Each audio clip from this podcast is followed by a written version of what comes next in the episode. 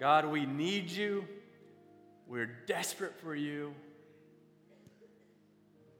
Thank you for loving us. Amen. Amen. You may be seated.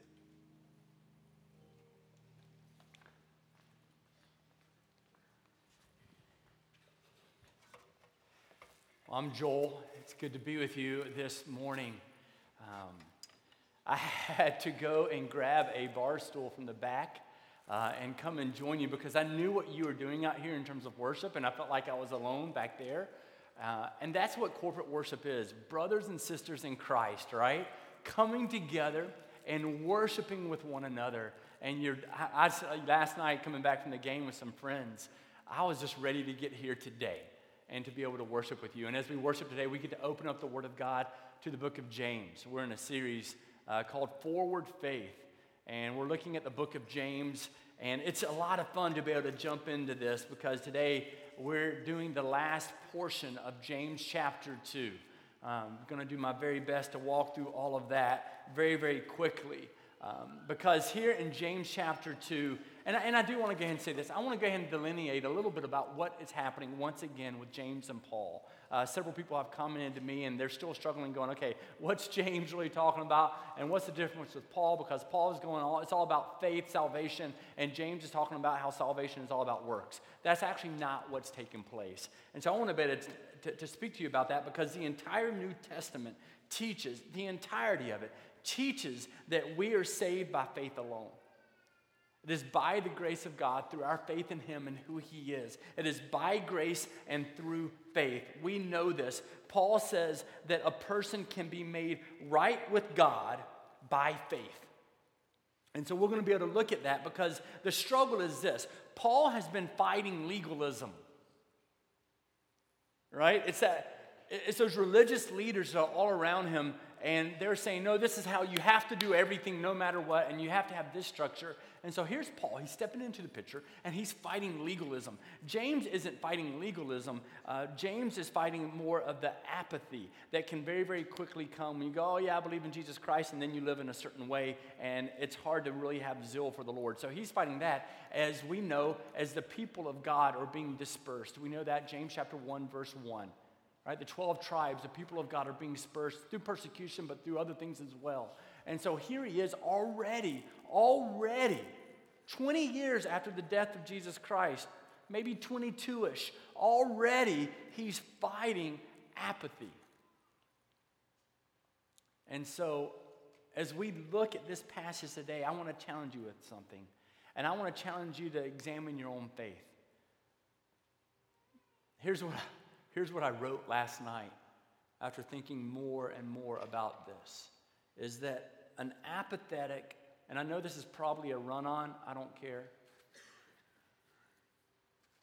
An apathetic, calloused faith and legalistic reverence. Now, I'm using that word very intentionally. Legalistic reverence. We sometimes can revere the word reverence. I know I'm using it there the same. There's a reason for it, right? But an apathetic, calloused faith and a legalistic reverence has served to not only distract, but cripple the radical response of faith cultivated and fostered by knowing Jesus as Savior. And that's what James, that's part of what James is addressing. Is this legalistic reverence and this notion that, you know what, I, I, yeah, I've already said who Jesus is, and he's going, but your life isn't showing it.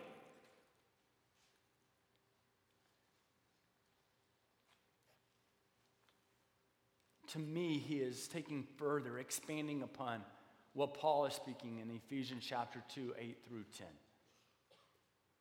where he tells us, For by grace you have been saved through faith. It's not your own doing, but it's a gift from God. It's not by works, so that no one can boast. For we are his workmanship, created in Christ Jesus for good things. We are saved by grace through faith alone. And here comes James stepping into, and he's going, Yes, that's right, but good works naturally follow and flow from faith. Good works naturally follow and even flow from faith. If you've been inundated, if you've been saturated, if God has penetrated the sin in your life and jumped into your heart, there is this moment when you recognize, even as Pastor Luke was speaking about the offering before, that you know what? Nothing is ours anymore. And that's that radical response that we are to have to Christ and to what He's done in our life. Paul's saying you can't work your way to heaven, it takes faith to please God. James is saying you have to have faith to please God, but the only faith that is pleasing to God is one that works, is one that is serving Him. So when we always speak about our, our our vision statement transform followers of Jesus, passionately responding to God, rooted in prayer, and equipping disciples. And we speak about it in those four words. That first word being transformation. And we know that transformation, very similar to sanctification, is what? It's a continual process. We just keep growing. We keep moving toward Christ. We keep learning of His goodness and growing in our understanding of what He has done for us. And as a result of that, there's this desire and this eagerness, a giddiness right? To be able to surrender to Him and to serve Him. No matter how difficult, no matter how hard. As I'm there last night with 111,000 fans plus a few more, whatever it is, uh, first thing I learned very quickly is I did not wear enough clothes yesterday. First thing I learned. I had a little t shirt on with a little hoodie, very, very thin. So I went and I spent my kid's savings account on an additional shirt. And I threw that thing on, and I'm going into the stadium, and as that place just begins to fill up, and they're yelling, and then that song by some older guy that Boston Red Sox always sings together. What's the name of the song? You know what I'm talking about. Boston Red Sox, who's that old guy? Neil Diamond sings it. Sweet Caroline, thank you very much. And everybody's yelling that out. Sweet Caroline. Uh, we got to do it now. Sweet Caroline. And I'm going, man, I wanted to so bad get on the 50 yard line and start preaching to 111,000 people that Jesus loves you. And I wanted them to explode. Right? Even in here to do that, does it, why does it feel awkward when we're serving the Savior of the world? Why? I so badly, I wanted to run out there and I knew that they would tackle me and take me to prison and then somebody would have to preach today. It's the only reason I didn't do it.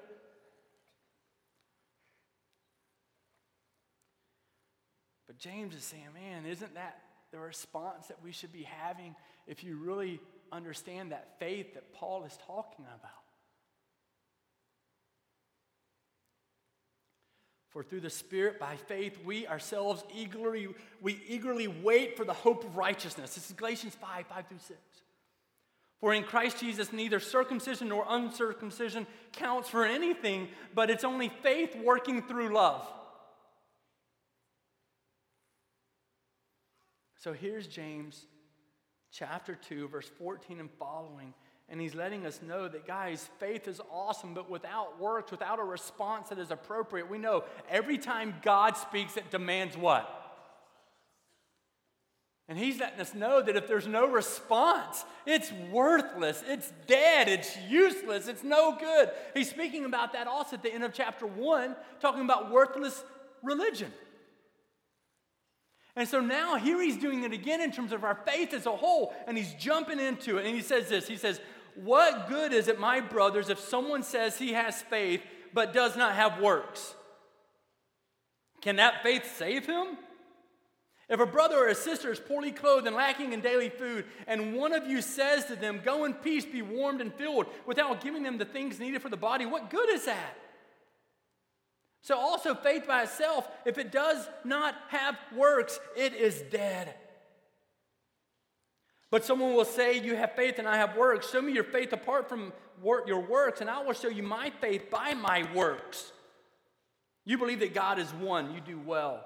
Even the demons believe and shudder. Do you want to be shown, you foolish person, that faith apart from works is useless?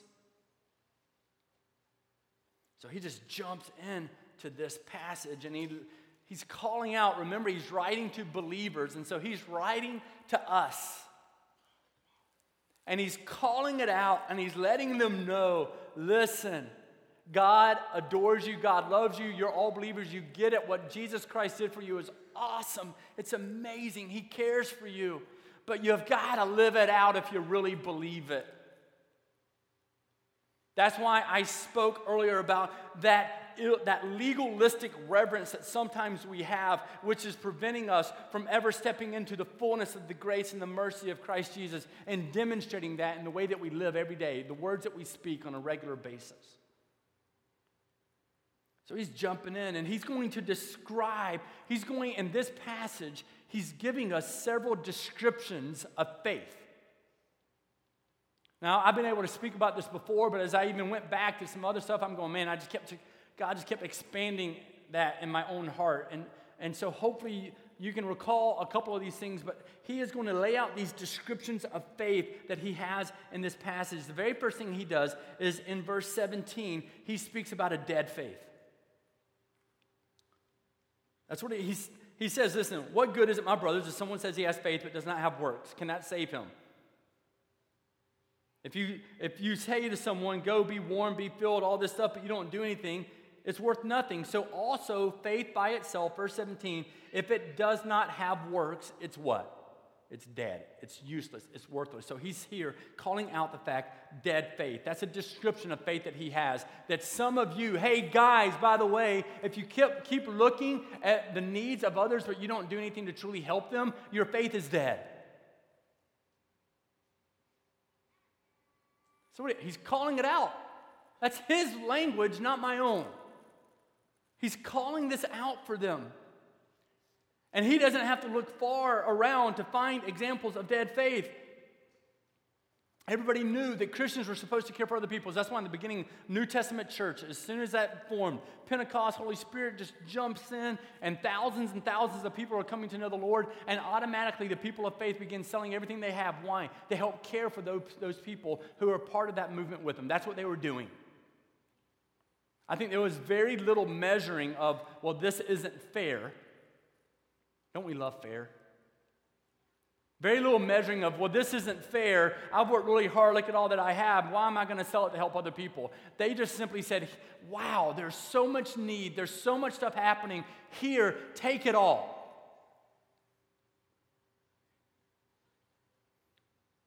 Dead faith is the kind that is nothing more than words on your lips. It's a statement of faith without, it's a statement of faith without a lifestyle of faith. It's a statement of faith without a lifestyle of faith. That's what dead faith is. That's the first description that he's calling out here.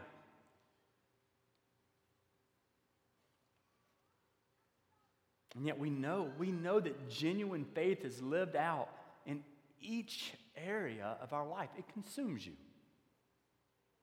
It simply consumes you. One of the things that I saw yesterday, and uh, I loved going to the Michigan game. So hear me say this isn't about Michigan. I'm a Georgia fan, right? And, and you can find the same at any college or university you go to. But there was one guy that I saw.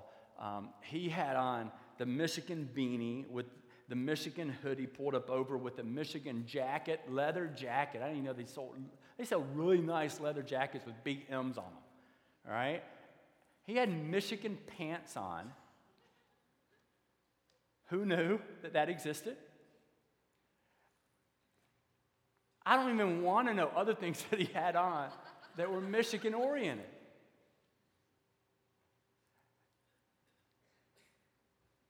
There was nothing on him that was covered that didn't say Michigan. And how much of your life doesn't say Jesus?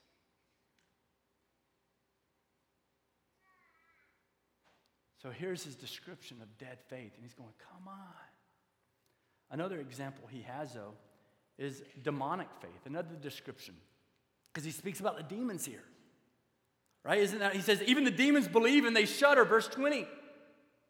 Do you want to be shown, you foolish person, that faith apart from works is useless? So here's this demonic faith, and he throws in this curveball, right? He compares their faith to that of demons.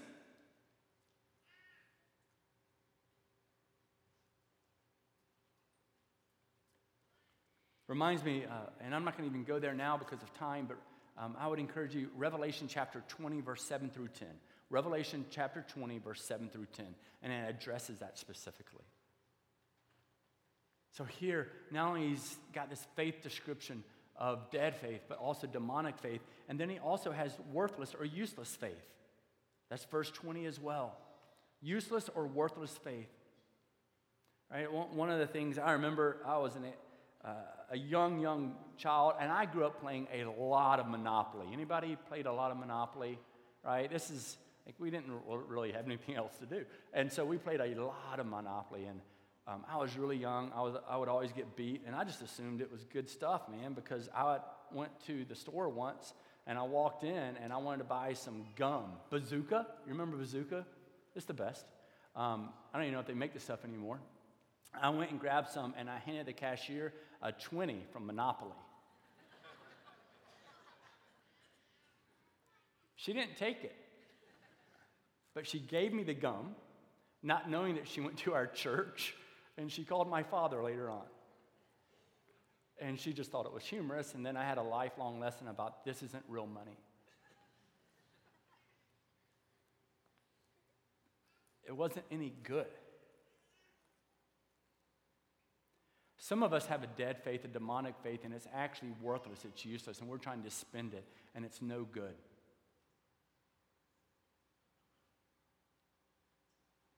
There's no real value to it because we don't really believe it because we're still going to live our life the way we want to live our life. We actually encourage that with young people today. Well, they're a teenager, they're supposed to act like an idiot. No. If you're a believer in Jesus Christ, you're submitting all of your life to Him automatically. It doesn't matter your age, it doesn't matter your career, it doesn't matter where you live, nothing else matters. You can say amen.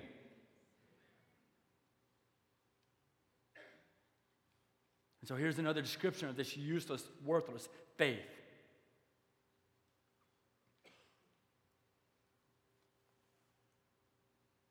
And then he jumps in to another description, and it's dynamic faith. And he gives us this odd coupling of people.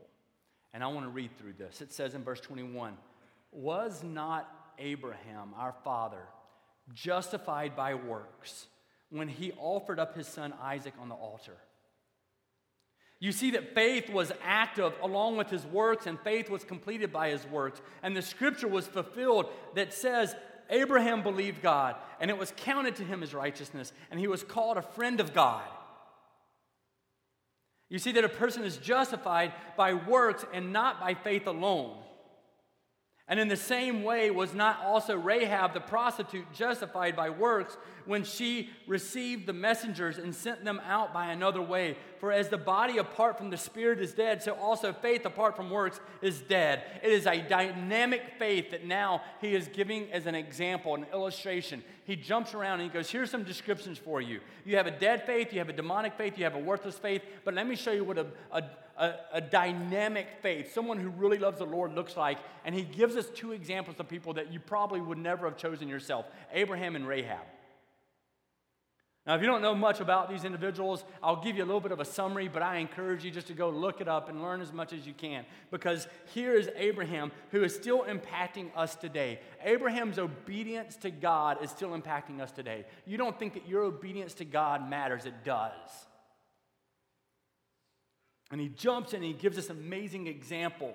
This odd couple, Abraham, God promised what? We already know this. God promised Abraham and Sarah that if they followed him, that they would have a child and that he would also, he would be a father of a great nation. And all of a sudden, they're not having children. Until literally all of a sudden, Abraham is 100 years old and Sarah is 90 years old. I just had a flash of that conversation with my wife. And here comes Sarah saying, Hey, guess what, honey? I'm having a child, right?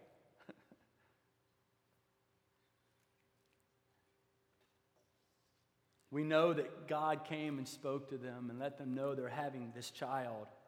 And this child of promise comes, and then God tells Abraham later on something to do, something that's absolutely outrageous to take their only true son and to take him to a mountain as a sacrifice, Isaac, right? And so he goes and he is about to offer him as a sacrifice to be obedient to God. But then, before offering Isaac as that sacrifice, God provides a ram in the thicket, and he goes and he takes it and offers it before God. But Abraham shows this complete submission to God.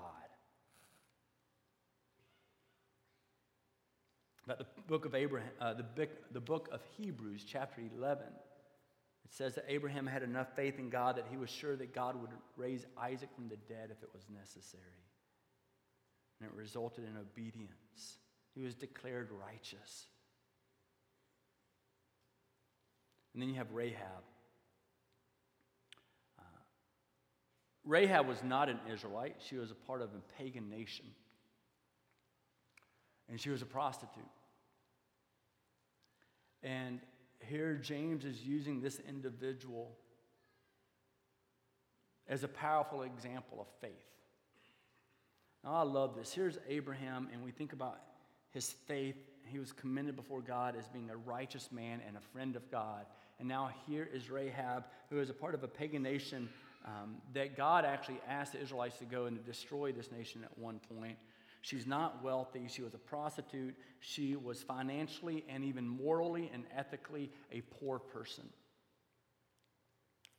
But when God commanded that the spies go into the land to scope out what they were going to face in order to conquer it, it was Rahab that was there to help.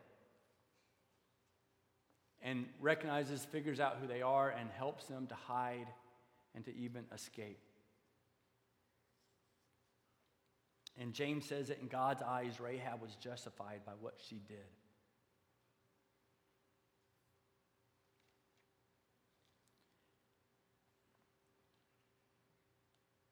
One of the things I appreciate about this spectrum of Abraham to Rahab is God says, you know what, I can redeem anyone at any time from anything.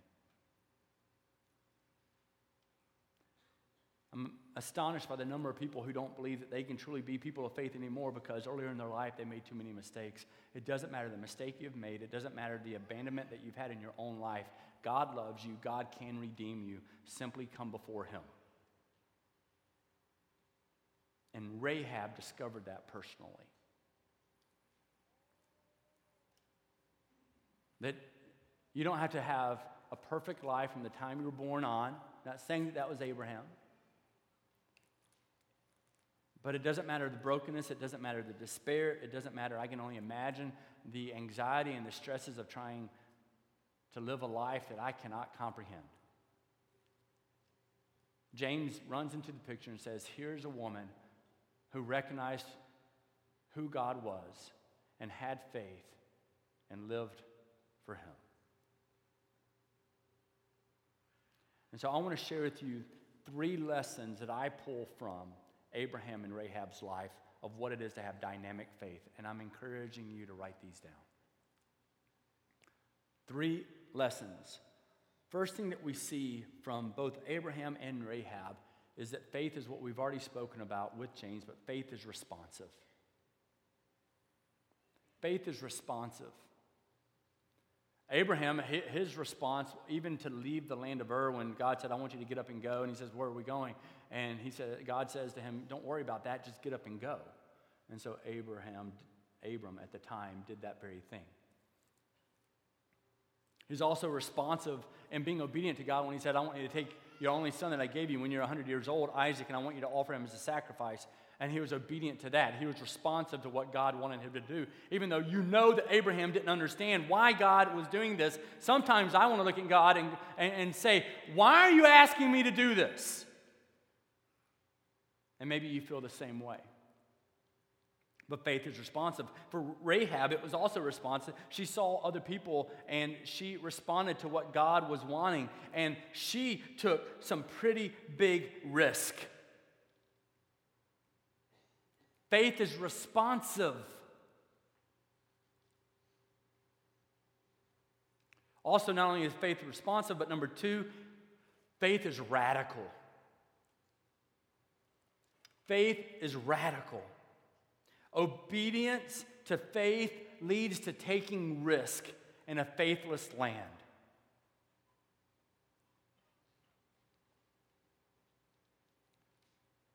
And a dynamic faith that James is speaking about is radical, it is risk taking. It's willing to do things that we can't imagine otherwise.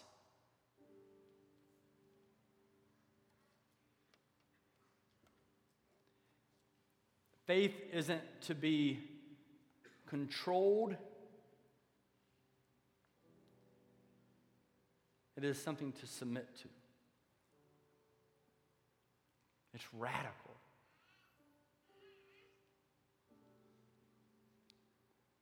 And so here's Abraham, and here's Rahab, here's James, and he's running out and he's saying, Let me give you some examples of dynamic faith and, and what that really means. It means that you're going to be responsive to God, it means that you're going to be radical in your faith. And then lastly, faith is real. It's not some fantasy that we have conjured up.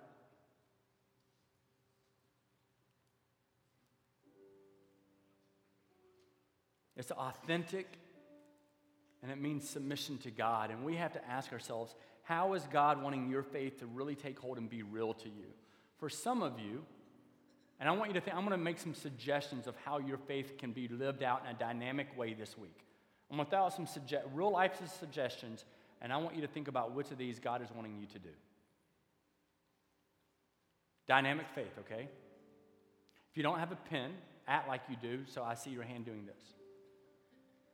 Do you want to have a faith of Abraham or Rahab? Yes or no? Then let's start living a dynamic faith. You're going to pray with your spouse this week out loud, outside of mealtime. You're going to take your hands, lay it on their heads, and pray for God's anointing on their life. Don't pray to fix them.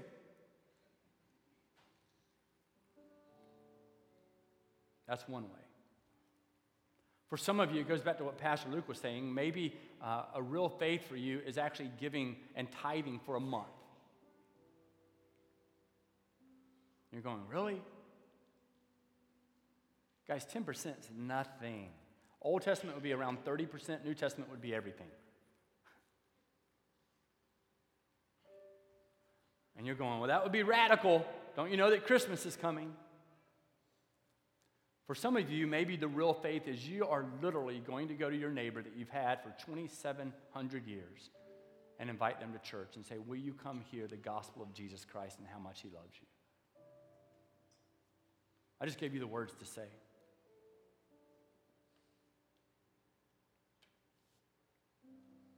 That's that dynamic faith that we're speaking about living.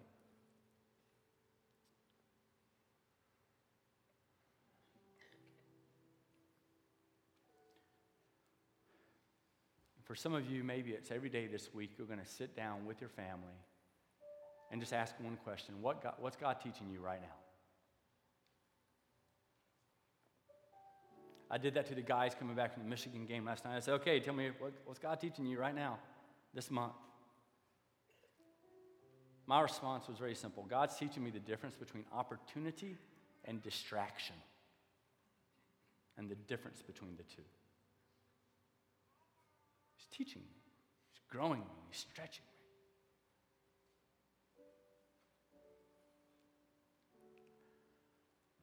James, I want to conclude with this thought.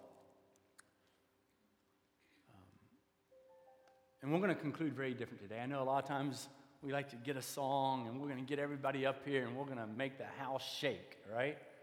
And we're going to yell out. And today I just want uh, Pastor Nathan's going to lead you in a song a hymn of the Holy Spirit. He sung it before. And I just want you to sit in it. And if you want to stand and sing it, you can. If you want to kneel, I'd encourage you to kneel when he sings it. Kneel is kneeling is a symbolism of submission before God. That's why. You, you just want to sit there, whatever you want to do. But um, here's why this faith description is so important to me.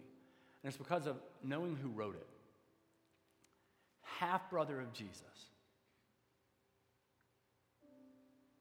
James is a half brother of Jesus. And he is someone who I believe struggled with who Jesus was for quite a while.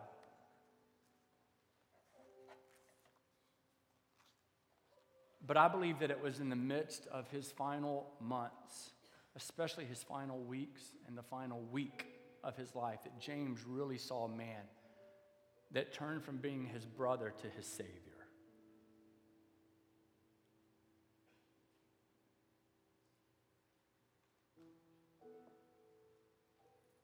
Right? And so here's James.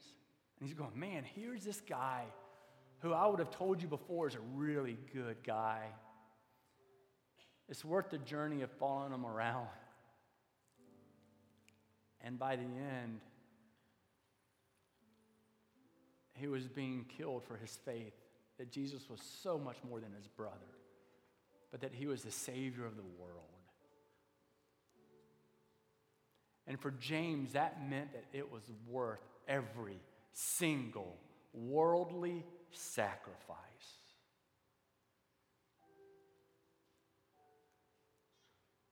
And if you're not willing to give everything to Christ, one, that makes me sad for you.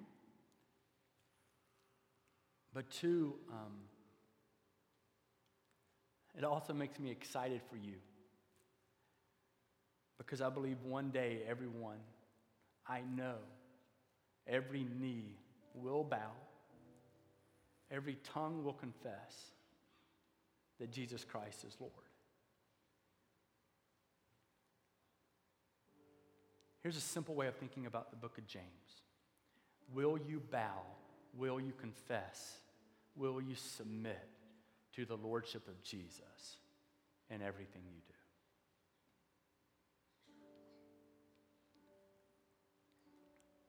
Let it radically change your life. This is an invitation for you. And so, God, we come before you humbly. We bow before you. We thank you for your presence. We thank you for your goodness. May we surrender in faith, in a dynamic faith that shows your love for us. Amen.